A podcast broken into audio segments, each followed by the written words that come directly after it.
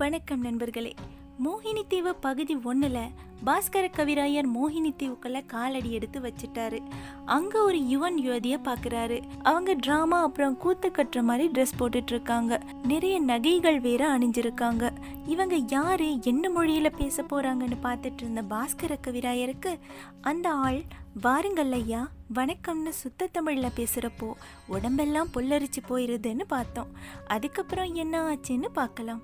வாங்க நண்பர்களே கதைக்குள்ளே போகலாமா வாருங்கள் ஐயா வணக்கம்னு சொன்ன அந்த ஆளு தொடர்ந்து பேச ஆரம்பிக்கிறாரு. தங்களை பார்த்தால் தமிழ்நாட்டிலிருந்து வந்தவர் போல் தெரிகிறது. தாங்கள் யார் ஐயா? இங்கு எவ்வாறு வந்தீர்கள்னு கேட்க பாஸ்கர் கவிராயருக்கு எதுவுமே புரியல. ஆமா இவங்க எதுக்கு இப்போ நாடகத்துல நடிக்கிற மாதிரி பேசிட்டு இருக்காங்க?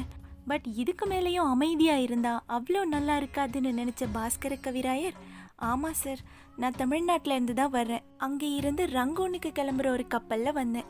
தோ அங்கே தெரியுதுல? அந்த கப்பலில் தான் நான் வந்தேன். ஆமாம் நீங்கள் எப்படி வந்தீங்க? அப்படின்னு கேட்குறாரு அதுக்கு அந்த ஆள் அதை பற்றி நீங்கள் தெரிஞ்சுக்கணும்னா நம்ம எத்தனையோ வருஷங்கள் பின்னோக்கி போக வேண்டியிருக்கும். அது ஒரு பெரிய கதை. அப்படின்னு சொல்ல பரவாயில்ல சொல்லுங்க. எனக்கு இப்போ நிறைய நேரம் இருக்குது அந்த கப்பலுக்குள்ள போய் மூச்சு முட்டி சாகிறத விட இந்த சொர்க்கத்துல உங்க கதையை கேட்கறதுல எனக்கு எந்த ஆட்சேபனையும் இல்லை. நீங்க கதையை சொல்லுங்கன்னு சொல்ல அந்த ஆளும் கதையை சொல்ல ஆரம்பிக்கிறாரு. சுமார் ஏறக்குறைய எழுநூறு வருஷத்துக்கு முன்னால தஞ்சாவூர் உத்தம சோழர் என்ற அரசர் ஆட்சி செஞ்சுட்டு வந்தாரு. ராஜராஜ சோழர் காலத்திலையும் ராஜேந்திர சோழர் காலத்திலையும் சோழ சாம்ராஜ்யம் இலங்கையிலிருந்து விந்திய மலைத்தொடர் வரைக்கும் பரவி இருந்துச்சு. ஆனால் இப்போ உத்தம சோழர் காலத்தில் அந்த அளவுக்கு சோழ ராஜ்யம் அவ்வளோ பெரிய சம்பவம் இல்லை. தஞ்சாவூர் ஆண்டுட்டு இருந்த உத்தம சோழ மன்னனுக்கு ரெண்டு பசங்க இருந்தாங்க. மூத்தவன் பட்டத்து இளவரசன் சுகுமாரன். ரெண்டாவது இளவரசன் ஆதித்தன். அதே நேரம் இந்த பக்கம் மதுரையை பராக்கிரம பாண்டியன் ஆட்சி செஞ்சிட்டு இருந்தாரு. இவர் பாண்டிய வம்சத்துல வந்தவர் கிடையாது. தன்னோட போர் திறமையாலையும் அறிவாலையும் மதுரையை கைப்பற்றி தனக்குத்தானே பராக்கிரம பாண்டியன் என்ற பட்டப்பெயரையும் சூடிக்கிறாரு. இவருக்கு ஆண் வாரிசு எதுவும் இல்லை. ஒன்னே ஒன்னே கண்ணே கண்ணுன்னு ஒரு பொண்ணு இருந்தா. அவதான் இளவரசி புவனமோகினி. அவ பேருக்கு ஏத்த மாதிரியே அழகுல மட்டும் இல்லை அறிவு போர்த்திறன் வாழ்பயிற்சி நற்குணம்னு எல்லாத்துலேயும் உச்சத்தில் இருந்தா. பராக்கிரம பாண்டியனுக்கு இளவரசிய பழமையான ராஜகுலத்தில் வந்த இளவரசனுக்கு தான் கல்யாணம் பண்ணி வைக்கணும்னு ரொம்ப ஆசை. இந்த சமயத்தில் பராக்கிரம பாண்டியருக்கு சோழ தேசத்திலிருந்து அழைப்பு வருது. அதாவது அவர் தஞ்சாவூர்ல வந்து கொஞ்ச நாள் இருக்கணும்னு உத்தம சோழர் அழைப்பு விடுக்கிறாரு.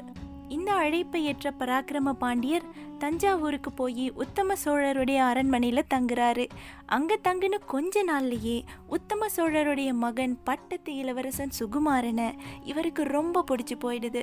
ஸோ அப்போவே அவனுக்கு தான் புவனமோகினிய கட்டி வைக்கணும்னு முடிவும் பண்ணிடுறாரு. அடுத்த நாள் இது பத்தி உத்தம சோழர்கிட்டயும் கேட்குறாரு இதை கேட்ட உத்தம சோழர் எந்த நேரத்துல காமெடி பண்ணணும்னு தெரியாம வேடிக்கையா பேசுறேன்னு நினைச்சுக்கிட்டு எப்பேற்பட்ட வம்சம் எங்களது. ராஜராஜ சோழனும் கரிகால சோழனும் பிறந்து புகழ்பெற்ற எங்க வம்சத்து முடிசூடா இளவரசன?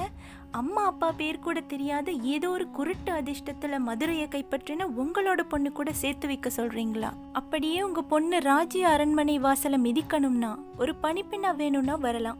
என்ன உங்க பொண்ண வேலைக்காரியை அனுப்புறீங்களா? அப்படின்னு கேக்குறாரு. இவர் வேணும்னே அப்படி கேட்கல அந்த இடத்துல பராக்கிரம பாண்டியன் சிரிச்சிட்டு போயிருந்தா கூட எல்லாம் சரியா இருக்கும் பட் இந்த மாதிரியான வார்த்தைகள் யாருக்கு சொன்னாலும் காண்டாவதானே செய்யும். அதனால கோவத்தோட உச்சிக்கே போன பராக்கிரம பாண்டியன் இனி ஒரு நிமிஷம் கூட உன் அரண்மனையில நான் இருக்க மாட்டேன்னு சொல்லிட்டு அங்கிருந்து கோவமாக கிளம்பிடுறாரு. உத்தம சோழர் சுத்தமாக இதை எதிர்பார்க்கவே இல்லை. அவரை எவ்வளோ சமாதானப்படுத்தியும் பராக்கிரம பாண்டியன் அங்கேருந்து கிளம்பிடுறாரு. ஐயோ வாயை கொடுத்து டேஷை புண்ணாக்கிட்டோமேன்னு நினச்ச உத்தம சோழர் ரெண்டு இளவரசர்களையும் கொல்லிமலை காட்டுக்கு போக சொல்கிறாரு இந்த விஷயத்துல இளவரசர்களுக்கு கொஞ்சம் கூட உடன்பாடே இல்லை. எங்களை கோழ மாதிரி ஓடி ஒழிய சொல்றீங்களா? புலிக்கொடி ஏந்திய சோழ மாந்தர்கள் இப்படி புறமுதுகு காட்டி ஓடுறது நல்லாவா இருக்கு அப்படின்னு கேக்குறாங்க. இதை கேட்ட உத்தம சோழர் நாடால வெறும் வீரம் மட்டும் போதாது விவேகமும் வேணும். அதனால உடனடியா கொல்லிமலை காட்டுக்கு போங்க. எங்களோட படைபலம் கொஞ்சமாக தான் இருக்கு. அதனால வின் பண்ற சாத்தியக்கூறும் குறைவாக தான் இருக்கு. ஒருவேளை சோழர்கள் மாண்டு தோத்து போனாலும் நீங்க தளர்ந்து போகக்கூடாது. கொல்லிமலை காட்டில் தொடர்ந்து பயிற்சிகளை எடுத்துக்கோங்க. ஆள் சேர்த்து படைபலம் கூட்டி சோழ சாம்ராஜ்யத்தை மறுபடியும் மீட்டெடுங்கன்னு சொல்லி அனுப்பி வைக்கிறாரு. இதுக்கப்புறம் இளவரசர்களும் கொல்லிமலை காட்டுக்கு கிளம்பிடுறாங்க. சோழர்கள் கிட்ட அப்போ அவ்வளோ படைபலம் இல்லாததால பராக்கிரம பாண்டியன் படைகளோட வந்து உத்தம சோழரையும் தஞ்சாவூரையும் கைப்பற்றாரு. அப்புறம் இளவரசர்களை தேடி பார்க்குறாரு.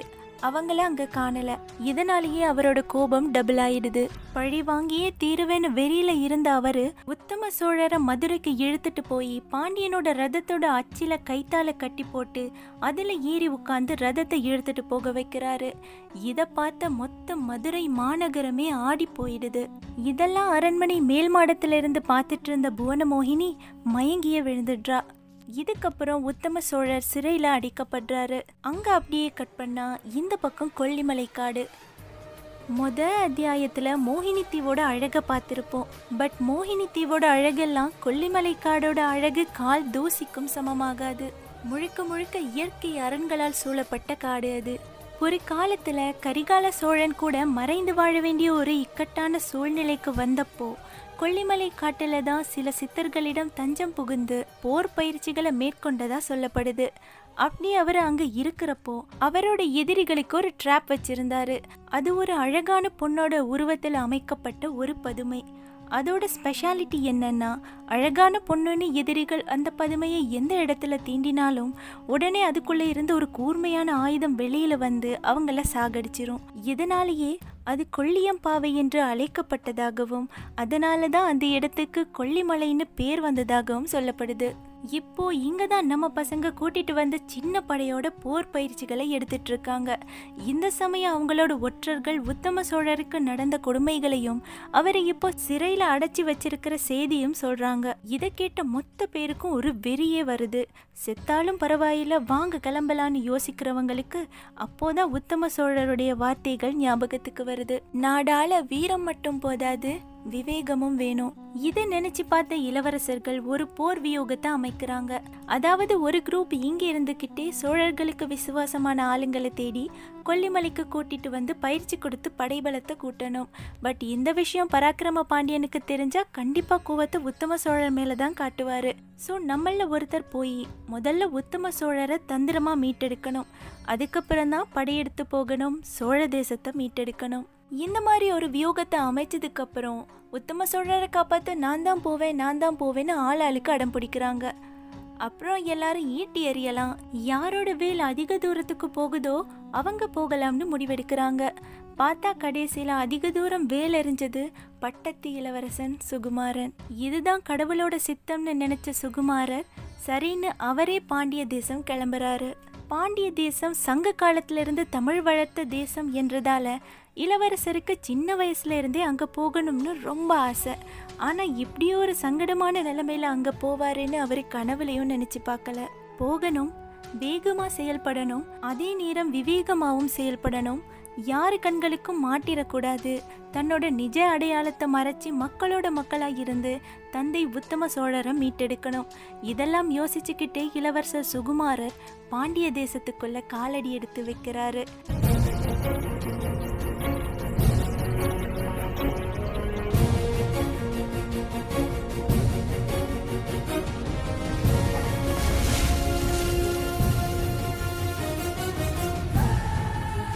இதோட மோகினி தீவோட ரெண்டாவது அத்தியாயம் முடியுது.